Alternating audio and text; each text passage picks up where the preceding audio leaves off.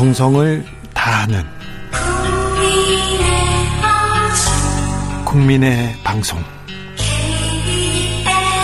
KBS 주진우 라이브. 그냥 그렇다고요.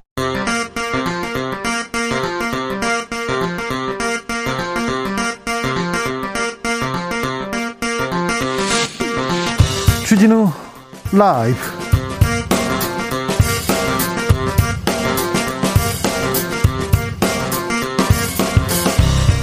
2022년 2월 25일 금요일입니다. 안녕하십니까. 주진우입니다. 러시아 특수부대가 우크라이나 수도 키예프 인근까지 진군했습니다. 침공 이틀째. 사망자는 137명, 부상자는 300명이 넘습니다.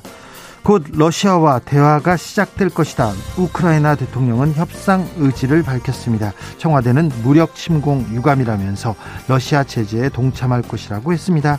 현재 우크라이나에 있는 우리 국민들, 교민들 걱정되는데요. 남아있는 교민은 64명, 희망자에 한해서는 이번 주 안에 철수할 계획입니다.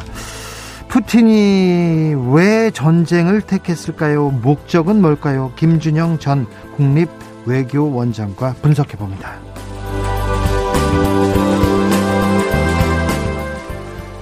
우크라이나 키예프에서도 교전이 시작됐다는 아, 시작됐다는 보도가 지금 나오기 시작했습니다. 우크라이나 사태를 놓고 민주당 이재명 후보는 평화가 곧 경제고 밥이다. 위기에 강한 유능한 안보 대통령이 돼서 국민을 지키겠다. 이렇게 밝혔습니다. 국민의힘 윤석열 후보는 말뿐인 종전선언은 전쟁 못 막는다면서 한미 동맹을 재차 강조했습니다. 이재명, 이재명 윤석열 후보 오늘 TV 토론에서 외교 안보 이슈 가지고 이게 토론할 것 같은데요. 정치 이슈 가지고도 맞붙습니다. 정치연구소에서 TV 토론 먼저 들여다봅니다. 나와 국민의힘이 이재명의 민주당보다 DJ 정신에 더 가깝다. 윤석열 후보가 김대중 대통령 생가를 찾아 이렇게 말했는데요. 민주당은 즉각 반발했습니다. 색깔론을 말하면서 무슨 자격으로 김대중을 이야기하나? 이재명 후보는 윤 후보를 강하게 비판했습니다. DJ 정신 두 분께 물어보겠습니다. 먼저 김대중 정부 청와대에서 이랬고요. 민주당에서 국회의원을 시작해서 광주에서 사선한 국민의힘 광주 전남 선대본부장 박주선 전 국회부의장 어, 이야기 들어보겠습니다. 그리고 김대중 대통령의 삼남 김홍글 의원 만나봅니다. 나비처럼 날아 벌처럼 쏜다. 여기는 주진우 라이브입니다. 오늘도 자중차에 겸손하고 진정성 있게 여러분과 함께하겠습니다. 우크라이나 사태와 관련해서 속보 계속 들어옵니다. 관련 내용은 저희가 어, 들어올 때마다 보내, 보내드리겠습니다. 부디 더 이상 희생이 없기를 평화와 대화가 시작되기를 기원하겠습니다. 오늘 저녁 8시에 주진우 라이브 끝나고 나서요. 외교 안보 공약을 주제로 대선 후보 TV 토론이 있습니다. 대통령한테 차기 대통령한테 이건 좀 어떻게 해 주세요. 외교 안보 관련해서 정치 관련해서 하고 싶은 말씀 있으면 보내 주십시오. 저희가 크게 전달하겠습니다. 샵 9730 짧은 문자 50원, 긴 문자는 100원입니다. 콩으로 보내시면 무료입니다. 그럼 주진우 라이브 시작하겠습니다.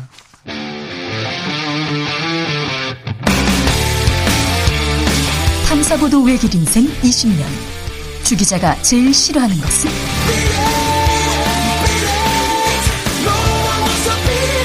이 세상에서 비리와 부리가 사라지는 그날까지. 오늘도 흔들림 없이 주진우 라이브와 함께.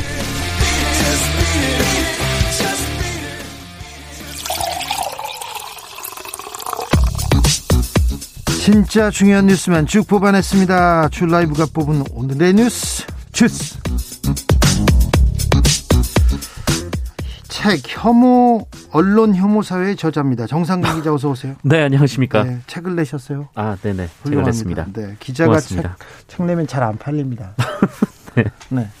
잘, 잘 팔렸으면 좋겠습니다. 네. 잘 팔린 사람도 있습니다. 네. 네. 앞에 계신 네. 네. 저는 베스트셀러 1위도 했습니다. 아, 네. 축하드립니다. 네, 여러 번 했습니다. 기운을 좀 나눠주시죠. 네. 그러니까 지금 나눠주려고. 네. 언론 혐오 사회. 네, 알겠습니다. 전 잘 읽고 있습니다. 자, 코로나 상황 어떻게 됐습니까? 네, 오늘 코로나19 신규 확진자 수는 16만 5,890명이 나왔습니다. 어제보다 4천여 명 정도 줄면서 16만 명대로 내려왔는데요. 네. 하지만 지난주와 비교하면 1.5배에 이르는 등 이 더블링 현상 계속되고 있습니다. 어, 김부겸 국무총리는 오늘 중앙 재난안전대책본부 회의에서 이 다수의 전문가들은 유행이 3월 중순경 정점에 달할 것으로 추측하고 있다라면서 이 정점 시 일일 신규 확진자 규모는 25만 명 대회가 될 것이다라고 예측했습니다. 네. 어, 그런데 그 위중증 환자가 걱정입니다.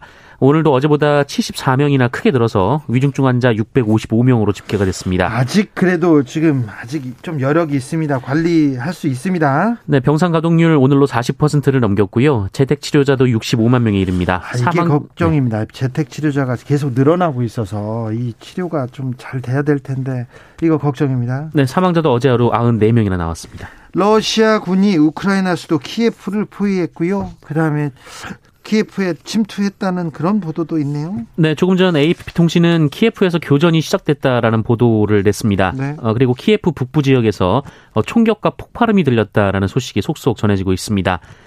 어, 러시아의 동시다발 공격에 우크라이나 내 다수의 군사 시설이 파괴되고 현재까지 130명이 사망하고 300여 명이 부상을 입은 것으로 전해졌습니다. 네.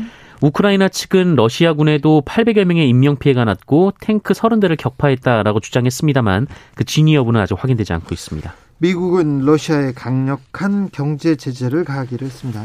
네, 바이든 미국 대통령은 러시아 국책은행인 VTB 그리고 스베르방크 어, 그리고 가스프롬방크 등 90여 개의 금융기관이 미국 금융 시스템을 통해 거래할 수 없도록 했습니다.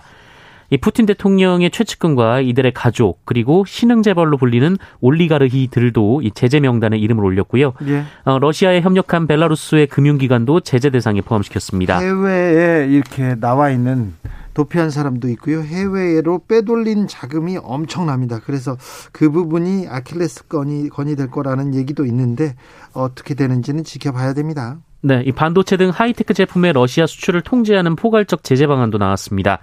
어, 이에 우리 반도체나 자동차, 전자제품의 수출 및 현지 생산 전반에도 영향을 받을 것으로 보이는데요. 얼마나 됩니까? 수출 수출액이? 네, 지난해 한국의 대러시아 반도체 수출액이 전체 수출액의 0.06% 수준입니다만, 네. 하지만 반도체 공정이 필수적인 이 네온과 크립톤 같은 희귀가스 공급을 러시아와 우크라이나에서 50%가량 받고 있어서 걱정입니다. 네.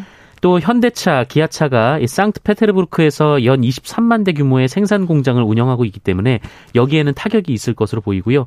어, 그리고 국내 자동차 부품 업체들도 러시아가 이 미국과 중국 다음으로 큰 시장이어서 어, 타격이 우려되고 있습니다. 아, 참 피해가 예상되는 기업이 많습니다. 그래서 조금 정부에서 이 부분도 좀 챙겨 주셔야 될 것 같습니다. 아, 뭐 민주당에서는 김건희 씨에 대한 공세 강화하고 있습니다. 네, 어, 우상호 총괄본부장은 오늘 김건희 씨는 주가 조작 상습범이라고 주장하면서 윤석열 후보는 바로 해명하고 김건희 씨 계좌를 공개할 것을 요구했습니다. 네. 또 앞서 김건희 씨가 윤석열 후보와 결혼한 후 또 다른 작전주에 투자한 의혹이 있다면서 어, 당시 문제의 회사가 영업 적자가 많은 상태임에도 어, 윤석열 후보가 중앙지검장으로 취임한 직후 단기간에 만 400원까지 급등했으며 어, 현재는 900원대로 폭락했다라고 주장했습니다. 그리고 도이치모터스의 이사로 김건희 씨가 활동했다는 그런 또 내용도 나왔어요. 네, 이와 함께 민주당은 김건희 씨가 운영하는 전시기획사 이 코바나 컨텐츠의 앤디 워홀의 위대한 세계전 전시 이력도 허위로 작성됐다라는 의혹도 제기했고요. 어, 이에 앞서서 까르띠에 소장품전, 이 불면의 화가 반고우인 파리전도 허위 경력이라고 주장한 바 있습니다. 국민의힘에서 뭐라고 합니까? 네, 이 도이치모터스 주가 조작 관련 보도의 상당수가 이 검찰의 공소장이 첨부한 그 범죄 일람표를 근거로 하고 있는데요. 어, 이와 관련해 국민의힘은 이 범죄 일람표에 오류가 있다라고 지적했습니다. 어, 김건희 대표는 일관되게 2010년 1월부터 5월까지 어, 이른바 이제 주가 조작 선수로 불리는 A 씨에게 맡겨서 이 주식 투자를 일임했다라고 설명했고 네. 어, 그 사실은 증권사 녹취록에 남아 있다라면서 하지만 범죄 일람표에는 사실과 다른 내용이 포함되어 있다라고 주장했습니다.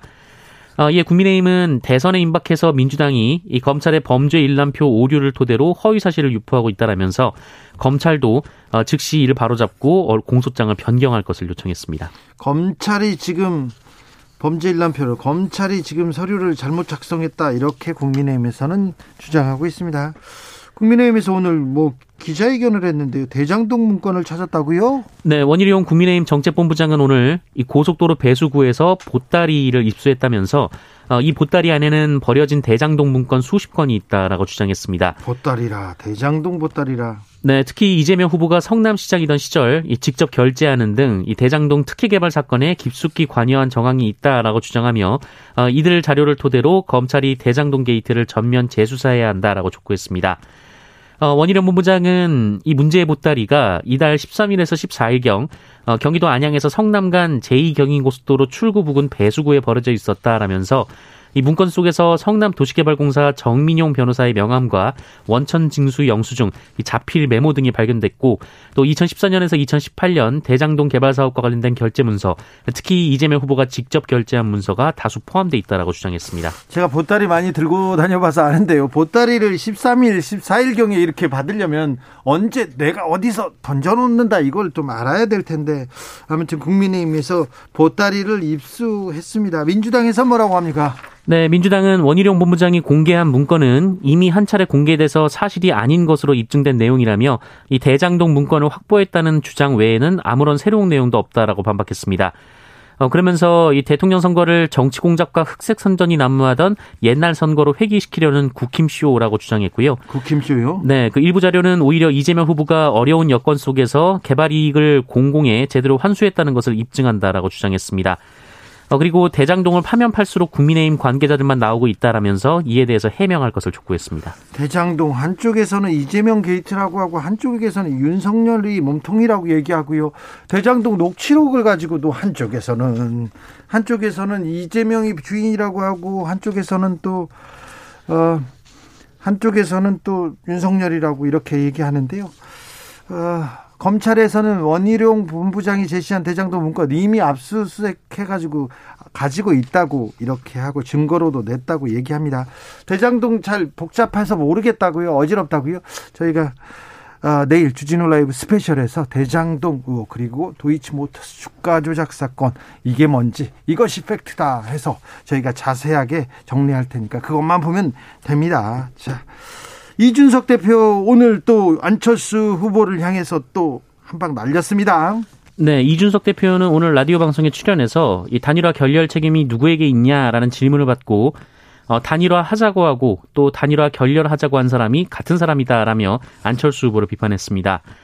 어, 이준석 대표는 지난 선거 때도 당명 빼놓고 다 국민의당 요구를 들어주겠다 했는데 어, 국민의당이 그때 합당을 안 했다라면서 이 대선 때 출마해서 다시 단일화 한번 해보겠다는 생각에 합당을 안 받았을 것이다라고 밝혔습니다.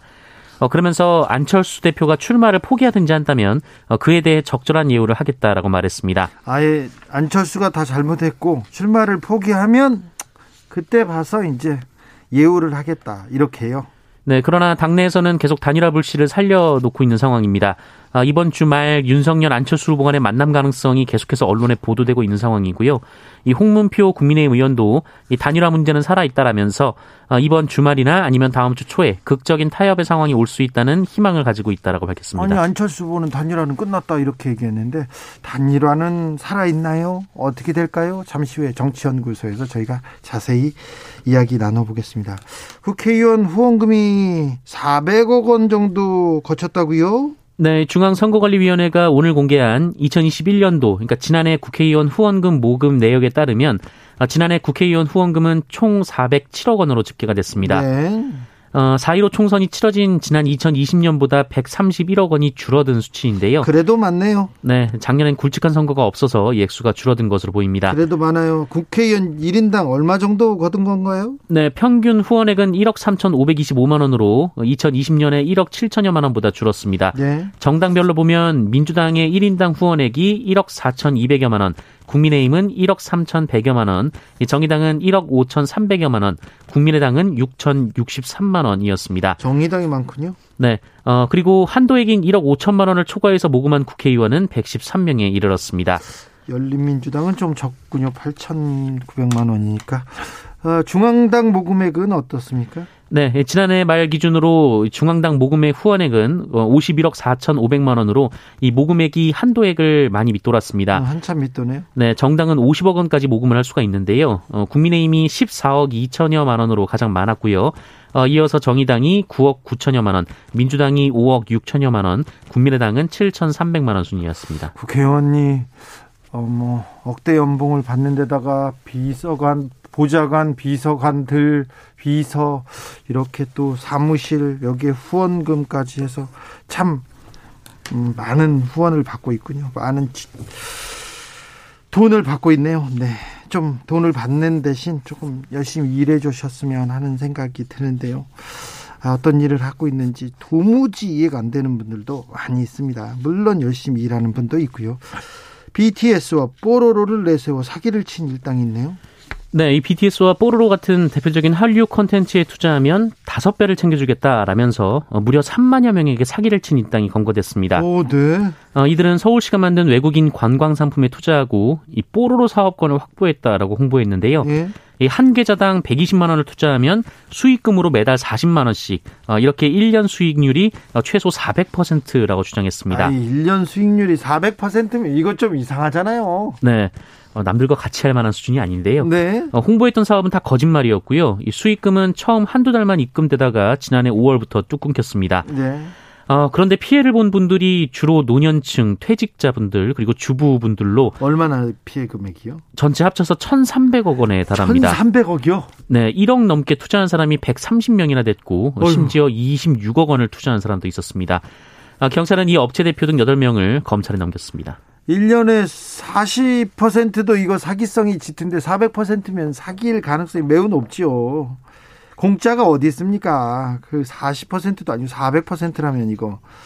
근데 피해액이 너무 커서 큰일입니다. 아무튼 어, 경찰이 수사를 잘해가지고 피해액을 좀 줄여줬으면 하네요. 공장에서 20대 노동자가 또 사망하는 일이 벌어졌습니다.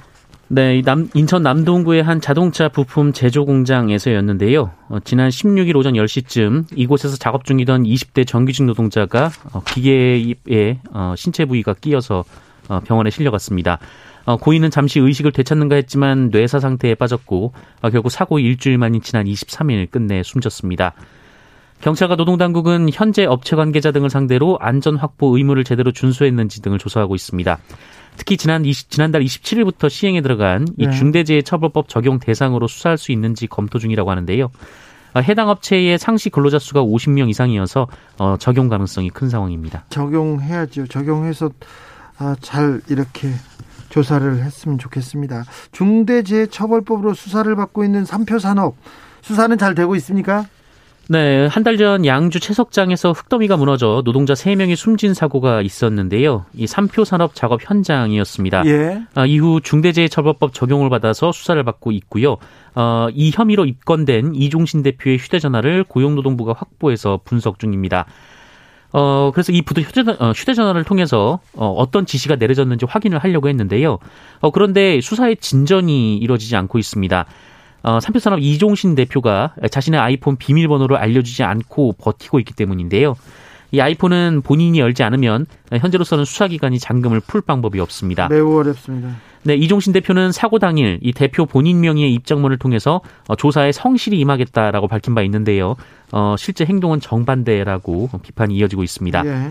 어, 다만 고용노동부 수사 과정에서 이 삼표 산업이 사고 가능성을 미리 알 수 있었을 것이다라는 단서를 확보한 것으로 전해졌고요. 어, 또 흙을 깎을 때 이 법의 45도 이하로 완만하게 깎도록 돼 있지만 삼표 산업은 더 가파르게 깎은 사실도 알려졌습니다. 네. 성실하게 임하겠다고 하면서 전화기를 안 내놓네요. 전화기를. 아유. 김진숙 민주노총, 민주노총 지도위원이 오늘 명예복직을 했습니다. 네, 오늘 낮 부산 영도구 HJ 중공업 내 조선소 야드에서 이 김진숙 지도위원의 명예복직식이 열렸습니다. 네.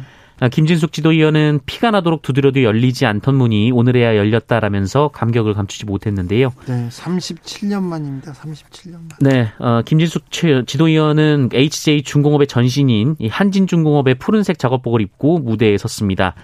이 검은 보자기에 덮어 쓰인 채 어딘지도 모르고 끌려간 날로부터 37년 어용노조 간부들과 관리자들로부터 이 공장 도로 앞을 질질 끌려다니던 날로, 끌려다니던 날로부터 37년이라고 소회를 밝혔고요. 어, 마침 이날 현장에는 HJ 중공업 홍문기 대표를 비롯해서 사측 인사들도 참석을 했습니다. 노조에 가입했다는 이유만으로 노조 활동을 했다는 이유만으로 빨갱이라고 해서 대공분실에 끌려갔었어요. 네, 김진숙 의원은 자신이 예전에 일했던 곳을 둘러봤고요. 이후 탄압과 분열의 상징인 옛 한진중공업 작업복은 본인이 입고 가겠다라면서 어, 여러분은 이제 미래로 가달라라고 당부했습니다. 37년이나 걸렸습니다. 너무 오래 걸렸는데 그동안 너무 많은 고생하셨다고 존경한다고 전해주고 싶습니다. 김진숙 지도위원 오늘 명예롭게 복직했습니다. 주스 정상근 기자와 함께했습니다. 감사합니다. 고맙습니다. 4651님께서 아, 계절과 계절이 바뀌는 소리 들리는데요.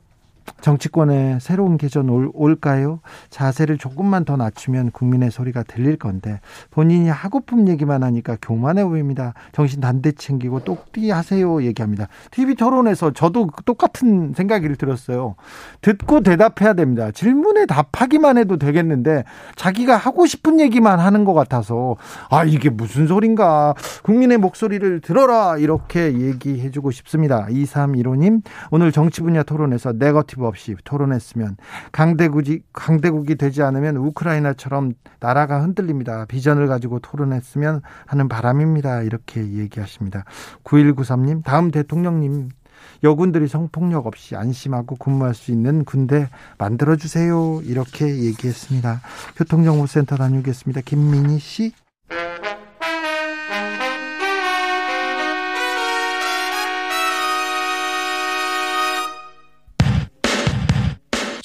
라이브 돌발 퀴즈. 오늘의 돌발 퀴즈는 객관식으로 준비했습니다. 문제를 잘 듣고 보기와 정답을 정확히 적어 보내주세요. 서울 이곳에 있는 주한미군 기지에 약 16만 5천 제곱미터가 상반기까지 우리나라 정부에 반환될 예정입니다. 이곳 기지 반환이 순조롭게 진행되면 최초의 국가공원이 될 이곳 공원 조성에도 탄력이 붙을 전망인데요. 서울시 중남부에 위치한 곳으로 미군 기지뿐만 아니라 국립중앙박물관, 전쟁기념관이 있는 이곳은 어디일까요? 보기 드릴게요. 1번 부동산, 2번 연말정산, 3번 용산. 다시 한번 들려드릴게요. 1번 부동산, 2번 연말정산, 3번 용산. 샵9730 짧은 문자 50원 긴 문자는 100원입니다. 지금부터 정답 보내주시는 분들 중 추첨을 통해 햄버거 쿠폰 드리겠습니다. 주진우 라이브 돌발 퀴즈 월요일에 만나요.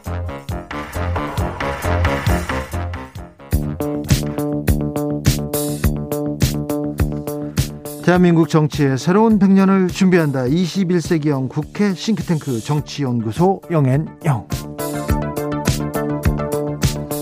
정치권에 보내는 고급진 정치 컨설팅 오늘도 뜨겁게 분석해 보겠습니다. 정치는 데이터다. 정치는 과학이다. 박시영 윈지코리아 컨설팅 대표 어서 오세요. 네, 반갑습니다. 아니다. 정치는 촉이다. 정치는 감이다. 최영일 평론가 어서 오세요. 안녕하십니까? 네.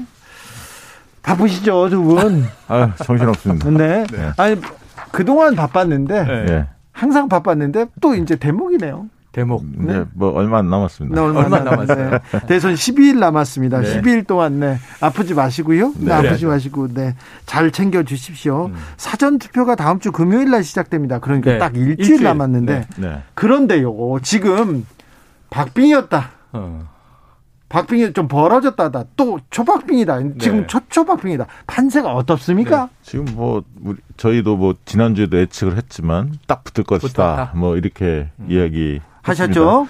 왜냐하면 사실 이제 안철수 후보의 13일 날 단일화 제안 이후에 그 정치에 별로 관심 없는 분들은 아 야권 쪽이 유리해지겠구나 단일화되면 이렇게 이제 생각을 할 수밖에 없지 않습니까? 예, 그래서 예. 또 안철수 후보를 지지했던 분 중에 일부는 또 윤석열 후보 쪽으로 옮겨갔고요 네. 자연스럽게 그 상황에서 또 공교롭게도 이게 동계올림픽 기간이었거든요. 네. 그렇죠. 그러니까 많은 분들이 정치 좀 관심 없는 분들은 당연히 동계올림픽에 꽂혀 있죠. 네. 더 재밌지 않습니까? 당연하죠. 그래서 대선 기간이었지만 사실상 지난주는 동계올림픽 주간이었다. 음. 이렇게 보는 게 맞을 것 같고요. 네. 그게 이제 마, 무리됐고 네. 또 안철수 후보께서 어, 단일화 결렬 선언을 공식적으로 지난주 네. 일요일 날 이번 주 일요일이죠. 일요일 날 선언하고 난 다음에 판사가 요성, 요동치기 시작했고 네. 거기에 어, TV 토론회 그렇지. 경제 분야 그. 경제 분야 TV 토론회에서 윤석열 후보가 1차 토론에 비하면 이번 이제 세 번째이긴 합니다. 법, 법정 음. 토론은 첫 번째지만 세 번째이긴 합니다만 1차 토론 때는 나름대로 선방했다는 얘기들이 많이 들렸습니다만 음. 이번 월요일 토론에서는 굉장히 고전했다는 게 많은 전문가들의 평가였고 네. 실제로 또 여론조사 해보면 그렇게 잘 하지 못했다. 이 이런 응답이 좀 더 많습니다. 거기에다가 추경이 집행이 됐죠. 네. 네. 어, 그러면서 자영업지원금. 자영업자들이 좀 출렁거리기 시작했습니다. 음. 현 정부에 대한 불만이 많았었는데 음. 어, 좀 그런 부분들이 위안이 좀 되면서 어, 이런 것들이 복합적으로 이루어지면서 이재명 후보는 소폭 반등을 했고 윤석열 후보는 소폭 하락을 하면서 두 후보의 접, 어, 격차는 조사 기간마다 다 다릅니다만 어, 오늘 뭐 갤럽 조사에서는 또 이재명 후보가 앞선 결과도 네. 나왔고 네. 오차 네. 범위입니다. 오차 범위 내에서 또 이제 어, 윤석열 후보가 오차 범위 내에서 앞서는 결과도 많이 나왔는데 대개는 1, 2% 내에서 붙어.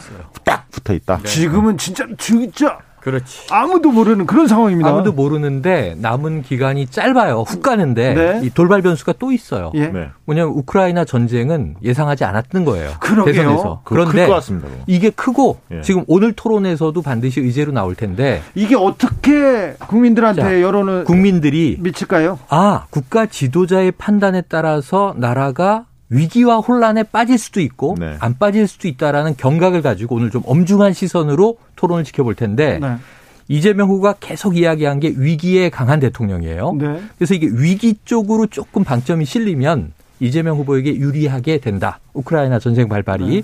그런데 또 그동안 안보라는 키워드에서는 윤석열 후보가 계속 강조했어요. 네. 또 국방력에 대한 문제도 얘기했고.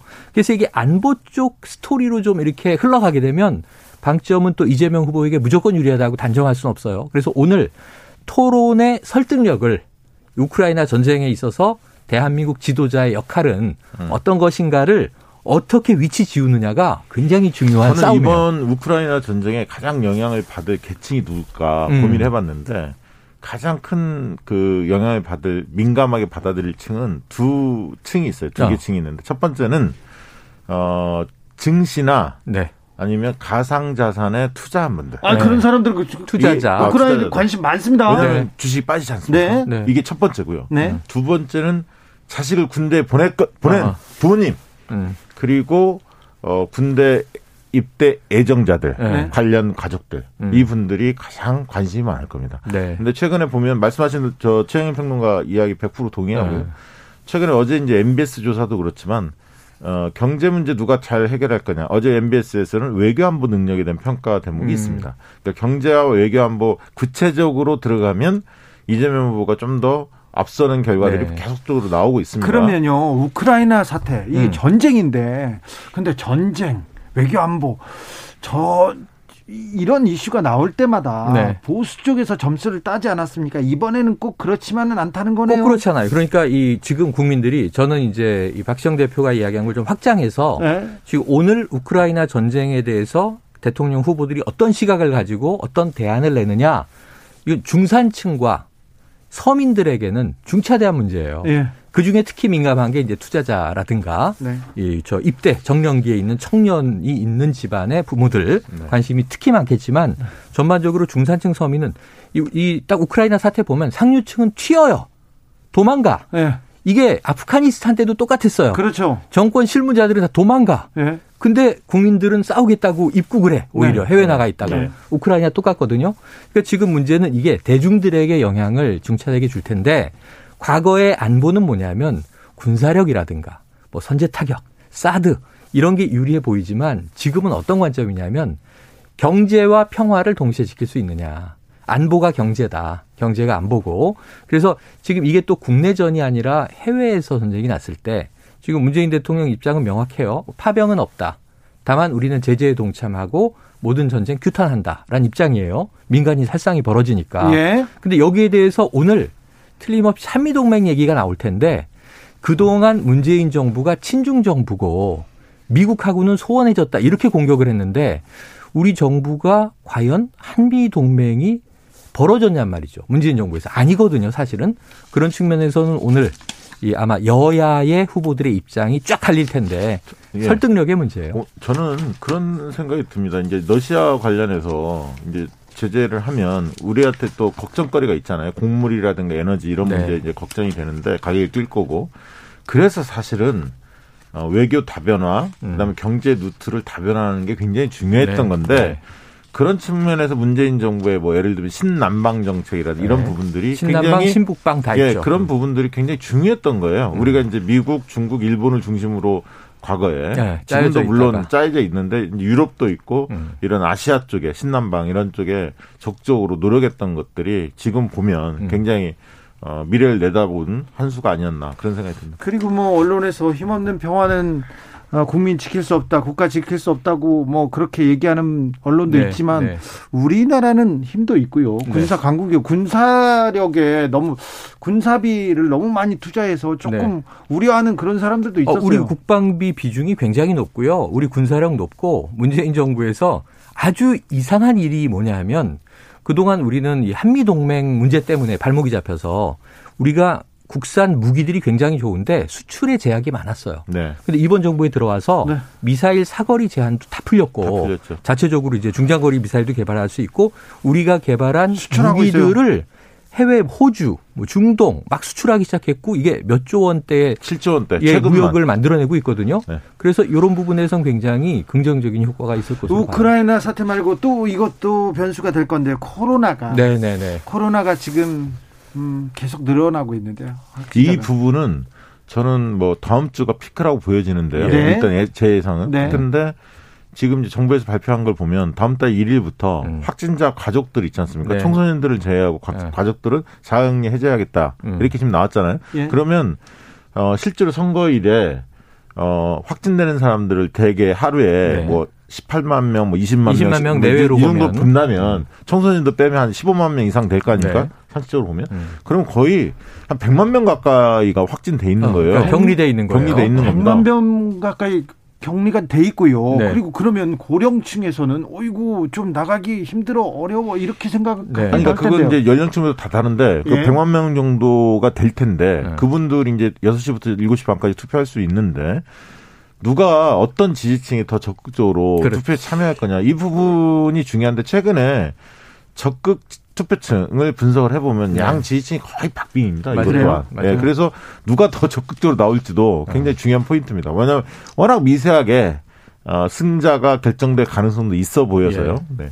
아 어떻게 이거 코로나 그런데 과거보다는 코로나 변수가 이제 어쨌든 뭐 100만 명 정도가 격리 상태이지만 이 6시에 이제 본투표가 실제로 끝나면 확진자들은 1시간 반 동안 네. 그 우리나라는 투표소가 워낙 많으니까 이제 전 소화될 수 있다라고 생각을 하는데 자 이제 그런 거는 그 큰 변수가 되겠지만 사전 투표에서 적극적 투표층은 아마 이 다음 주 금토에 많이 할 텐데 그리고 오늘 이런 보도를 이제 주목해 보셔야 됩니다.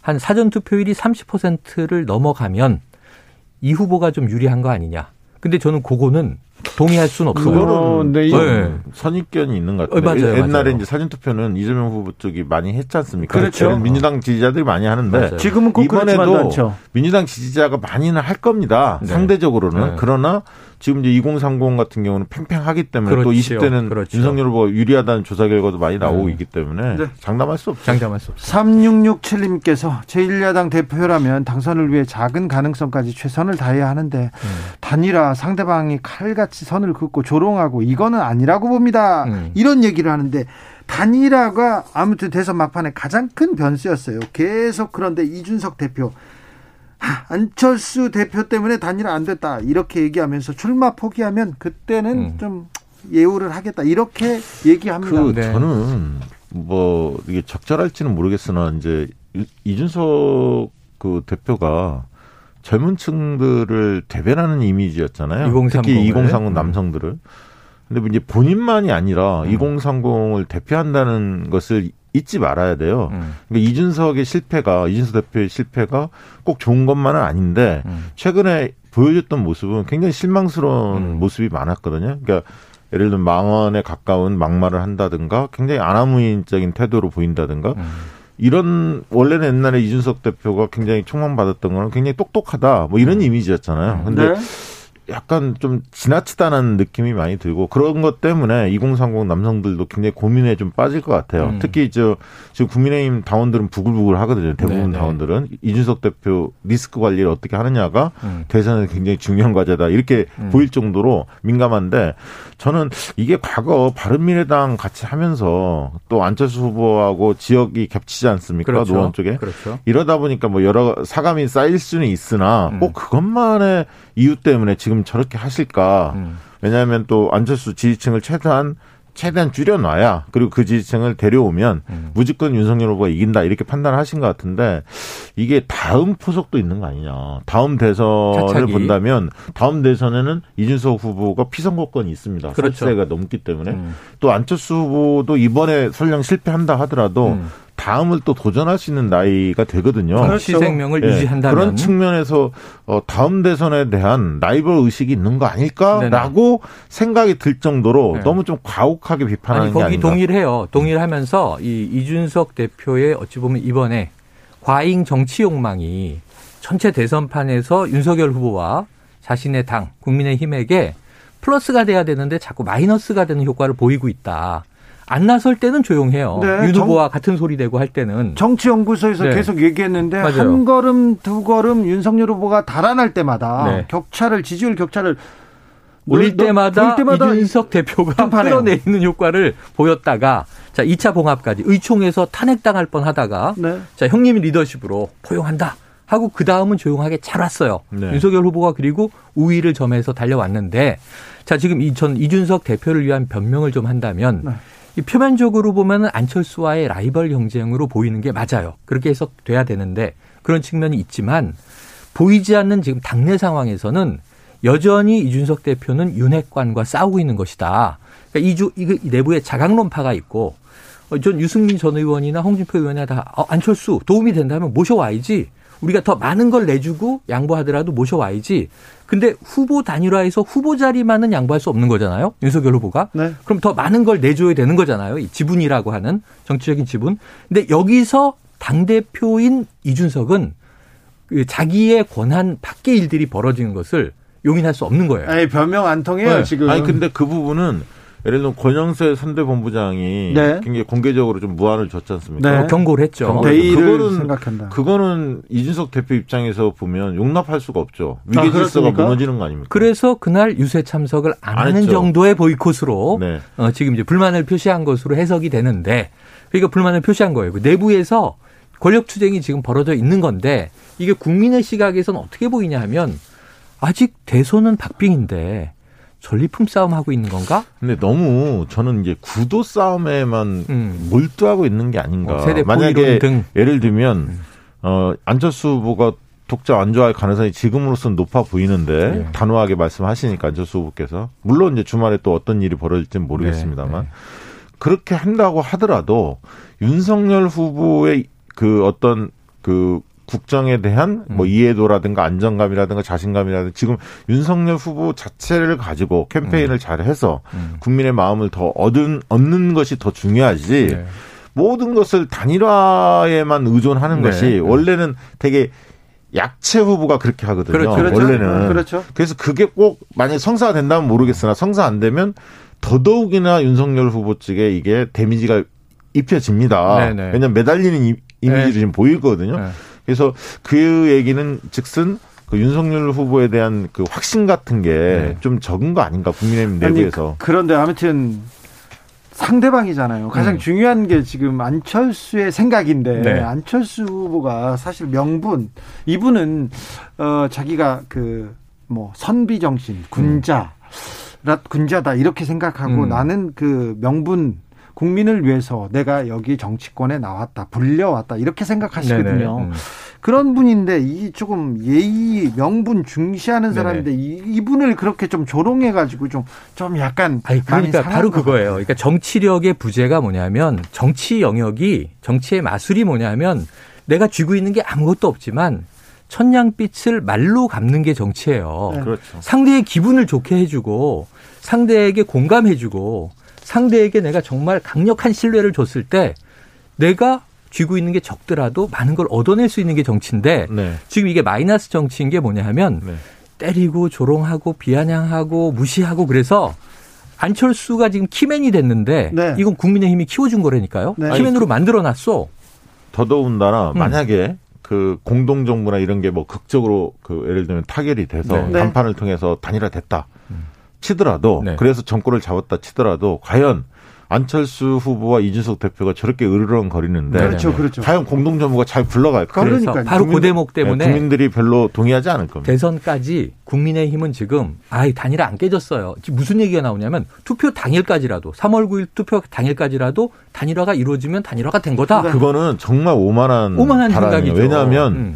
그런 발언을 통해서 안철수 후보의 지지율 상승을 묶어둘라는 전략이고 네. 음. 첫째는 단일화 프레임을 계속 유지하는 전략은 두 번째는 사전 투표가 30% 육박할 텐데 그렇지. 그런 말도 안 되는 주장이 어디 있습니까? 그 부분에 대해서 안철수 후보가 굉장히 좀 화가 난 것 같아요. 안철수 후보가 네. 아우, 안철수 후보도 그렇고 그 김미경 씨 그러니까 예, 사모님도 교수. 그렇고 굉장히 좀 아, 본인들이 그 착한 선한 의도로 네. 선한 의도로 정치권에 들어왔고 그리고 자기네들 자기들 남들한테 해를 끼치지 않는 옳은 길을 걸어왔는데 네, 그 얘기를 그 생각이 그 명분이 가장 중요한 분들이에요. 중요한 제가 분들이에요. 아 제가 이분들하고 얘기를 조금 깊게 나눠봤는데 어. 그런 분인데 이분을 좀 이분의 명예 명분을 좀 심각하게 저기 타격했다 이렇게 생각하시는 것 같아요. 자, 7294님께서는 두분 쓸데없는 소리 안 하셔도 됩니다. 윤석열, 안철수 막판 단일화해서 정권 교체 네네. 합니다. 이렇게 어, 얘기하셨고요. 그, 그 의견도 일리가 있어서 제가 고기 하나 보태면 네. 자 이제 윤석열 후보가 항상 좀 좌고우면하다가 마지막에 나서는 경향이 있어요. 나선다고 했어요. 과거에 울산 회동도 그렇고 네. 근데 이제 전원이긴 하지만 내가 나서겠다 그랬으니까 연락할 가능성이 있고 오늘 토론 끝나고 자, 주말에 좀 봅시다 그럴 수 있어요. 월요일이면 이제 투표인지 인쇄 들어갑니다. 토요일이든 일요일이든 저녁 회동을 해요. 그럼 제가 안 쳤으면 딱 한 가지만 요구해. 협상 들어갑시다. 좋아요. 그러면 이제 후보끼리 단판 집시다. 단 내 조건은 이준석 대표를 쳐내십시오. 쳐내십시오. 이거 이거를 거는데 그 순간 국민의힘 내부는 파란에 휩싸인다니까요. 당 대표는 탄핵이 안 되는 걸 확인했잖아 지난번 이총에서 절차도 복잡하고 그러면 이준석 대표도 가만히 있겠냐고요. 아 안철수와 나중에서 안철수를 선택하고 윤 후보가 나를 버리는구나. 그럼 여기서 선거 일주일 남기고 안철수보다- 이게 되겠습니까? 그러면 이준석 대표 또 나가겠죠. 그러니까 저는 안철수와 윤석열이 만나는 순간 위험한 상황에 직면하기 때문에 오히려 그뭐 오히려. 네. 뭐 그런 가능성이 있다고 보여지고요. TV 토론에서 확인됐지만 음. 안철수 후보와 어, 윤석열 후보와 강은 굉장히 깊습니다. 깊어요. 골이 네, 깊어요. 골이 깊어요. 그리고 두 분의 정책 노선이 비슷한가? 음. 좀 달, 달라 보여요. 경제 노선이나 여러 가지 주장하는 거 보면. 음. 그리고 도이치모터스나 여러 사건 때문에 지금 국민의당이 어제 이제 백분 토론도 보면 네. 권은희 의원이 나왔습니다만 주장하는 걸 보면 어. 굉장히 의심을 합니다. 강하게 자, 날이. 의심하는데 네. 자 지금 화나 화났습니다. 뭐 손가락을 자를 수도 있다. 네, 지금 네. 안 안철수 후보의 순환입도 거칠어졌는데요. 네. 그런데 만약에 그 그래 다 좋다. 음. 윤석열 후보가 국민 여론조사 방식 단일화 어, 안철수. 후보가 제안했던 거 받겠다 이렇게 하면 네네네. 그거는 아, 뭐 불가능한 건 아닙니다. 왜냐하면 아, 네. 휴대폰 가상번호 안심번호로만 조사하는 게 아니라 예를 들면 RDD 방식으로 음, 무작위로. 무작위로 추출하는 거는 언제든지 가능하기 때문에 네. 그게 불가능한 건 아닙니다. 장미룡님께서 이준석 대표가 이번 대선 결과에 따라 정치적 입지가 상당히 변할 것 같습니다. 맞아요, 맞아요. 참신한 이미지보다 구태 정치인의 행태도 가져서 우려되고요. 조금 더 국민의 사랑을 받기를 바랍니다. 이렇게 얘기합니다. 이준석의 자, 도박. 지금 어, 이 안철수 후보가 국민의힘에 굉장히 화가 나 있는 것 같습니다. 이 틈을 타고 이재명 후보는 윤만 빼고 다 모이자. 정치 개혁하자, 개헌하자. 그래서 대선도 중요하지만 이 개혁으로 나가자 이렇게 모두가 네네. 합치자 이렇게 던졌습니다. 어. 그게 이제 상당히 중요한 대목인데 전략적으로 보면 음. 그러니까 안철수 후보와 윤석열 후보 단일화 결렬되면서 오히려 이재명 후보 쪽은 훨씬 더 포용적인 네. 국민 통합 정부를 이야기하고 연합 정치를 하자 이렇게 이제 손을 내밀었는데 특히 눈에 띄었던 거는 조원진 대표한테도 조원진 후보한테도 어, 우리 전화했다 그러더라고요. 우리 통화했대요. 음. 그게 이제 언론에 알려졌는데 이 효과는 뭐냐면 조원진 후보가 그 응하지는 않죠. 음. 근데 뭐 토론 같은 걸 하자 정책 토론을 이렇게 역제안을 했다고 하는데 그 부분에 대해 이재명 후보 쪽에 아직 답은 없다. 이렇게 음. 언론 기사에는 그게 나왔습니다만 이 기사를 보고 저는 그 기사가 안철수를 향한 기사다 음. 메시지다 저는 그렇게 봅니다 왜냐하면 조원진 후보한테까지도 저렇게 할 정도면 심지어 짓까지 어, 그러면 안철수 후보 생각에는 음. 아 통합정부 연합정치가 말로만 하는 게 아니라 뭔가 할 것 같구나. 음. 특히 그렇다면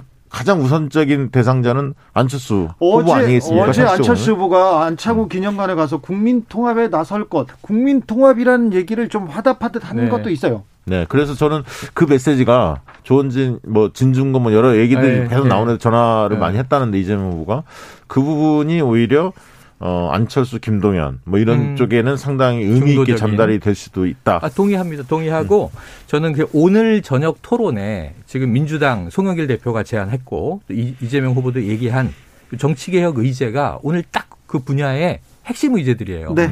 그런데 저는 이제 이렇게 봐요. 오늘은 윤석열 후보는 경제보다 더 이게 어려울 거예요.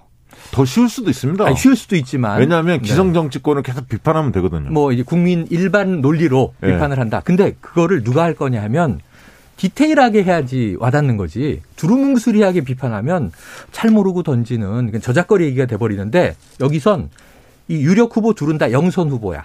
의정 활동 안 해봤어. 네, 근데 심상정 후보가 가장 선수가 높아요. 네. 그리고 안철수 후보도 두 번. 국회의원을 했기 때문에 안철수, 심상정 소수정당 후보들이 오늘은 민주당 까기를 많이 할 거예요. 음. 근데 그걸 얼만큼 이재명 후보가 정말 포용의 진정성을 음. 얻어 맞으면서도 보여주느냐가 저는 오늘 핵심 관전 포인트예요. 잘 보셨고요. 네. 그또 한 가지 제- 그 눈여겨 보셔야 할게 음. 아까 이준석 대표의 워딩 중에 음. 굉장히 거- 눈에 거슬리는 대목들이 몇 개 있었지 않습니까? 네, 네. 그 돌아가신 분에 대해서도 네, 뭐 요, 유서 써놓고 네, 버스에 뭐 그런 들어가느냐. 등등 네. 어. 이런 것을 심상정, 예를 들면 안철수, 이재명 후보가 윤석열 후보한테 음. 물을 수도 있습니다. 네. 네. 이준석 대표 워딩에 대해서 어떻게, 어떻게 생각하냐? 그렇지. 굉장히 말, 말하기 곤혹스럽거든요. 그렇죠. 그리고 이런 행위가 곧 정치 불신을 야기한다.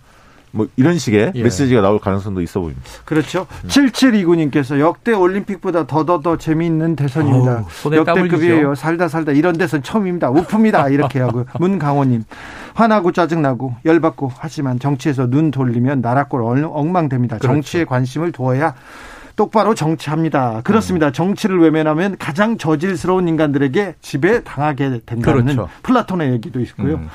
행동하는 양심이 됩시다. 행동하지 않는 양심은 악의 편입니다. 김대중 대통령의 말씀입니다. 말씀도 있었습니다. 네. 자, 그러면은 마지막으로 네. 하나만 더 짚어보죠. 네. 오늘 TV 토론에서 외교 안보, 음. 우크라이나 사태, 그리고 아까 아까 이 문제 정치 관련돼서 큰 이슈가 될 때또 네. 어떤 게또 재미있는 변수로 떠올, 떠오를까요? 정치외교 안보에서 저는 요 얘기 많이 다룰 텐데 핵심이 개헌까지 얘기했잖아요 민주당이. 네. 그런데 거기서 이 다당제를 보장하기 위한 이제 이 개혁을 하자. 네. 근데 이거 지난번 선거법에서 한 건데 이 비례정당, 위성정당 얘기 오늘 많이 비판받을 거예요. 여야 모두 심상정 후보, 안철수 후보에게 우리를 위해서 만들어준다고 해놓고 우리를 결국은 더 쪼그라지게 만들었다. 기득권 다 가져갔다. 이거 이재명 후보는 사과했어요 유세 중에 오늘 사과할 겁니다. 그 얘기 나오면 그렇지 않기 위한 노력을 하자 그럴 텐데 제가 보는 핵심 하나는 대통령 4년 중임제 얘기, 권력 구조 개편 얘기가 네. 오늘 좀 뜨거울 것 같아요. 아니 권력 구조 개편 얘기가 한 코너로 잡혀 있긴 음, 하더라고요. 음, 근데 그 부분 국민들이 관심이 없어요. 의외로. 그러니까 정치가 왜 국민들한테 불신을 받느냐. 네. 그러면 그 경제와 민생 부분을 제대로 챙기지 못했다. 예를 들면 네네. 시민들이 느끼는 지점을 잘 건드리는 후보가 득점을 하지 예. 막 굉장히 거창한 얘기, 구조적인 얘기, 얘기. 뭐 정치권은 잘 아는 얘기지만 어. 시민들 입장에서는 별로 중요해 보이지 않는 얘기를 어, 내각제냐, 많이 하는. 후보가 오히려 손해 볼 가능성이 있어요. 지난번 토론에서는 네. 안철수 후보가 윤석열 후보를 땅땅 때리면서 네. 포인트를 많이 땄지 않습니까? 네. 그래서 윤석열 후보가 굉장히 좀 고립되는 뭐 1대 3이라고 해야 되나 음. 고립되는 그런 모습도 아니 보였는데 지난번에는 2대 2였죠. 약간 2대 2였죠. 심상정 후보는 약간 이재명 후보 쪽에 음. 좀더 어, 공격적인 느낌이 있었죠. 음. 자 오늘 네. 구도는요.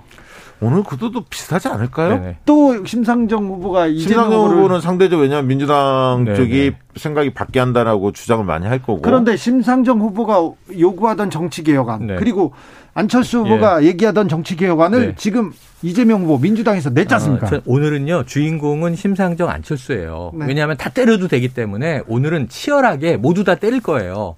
그런데 이재명 후보는 3등을 해요 오늘 확실해. 근데 왜냐하면 다 맞고 사과해.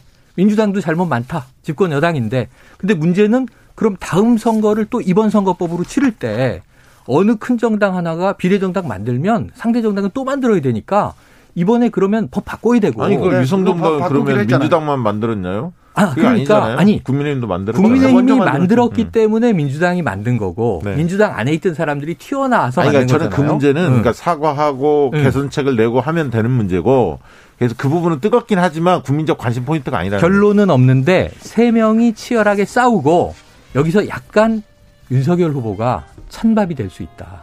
그러니까 너무 두루뭉술이한 얘기만 하면서 네. 깊이 못 들어가면 4등을 하게 될 수 있다. 정치연구소. 영앤영 여기서 인사드리겠습니다. 최영일, 박시영, 박시영, 최영일 두 분 감사합니다. 고맙습니다. 마지막으로 하나만요. 네. 김어준은 맨날 샤이 이재명이 많다는데 많습니까? 저는 샤이 보수 사이 이재명 다 있다고 봅니다. 다, 다 있죠. 있어요? 다 있어요. 비슷할까요? 어, 비슷한데 네. 지금은 다 튀어나오는 상황이다. 자, 6시에 2부에서 이어가겠습니다. 네.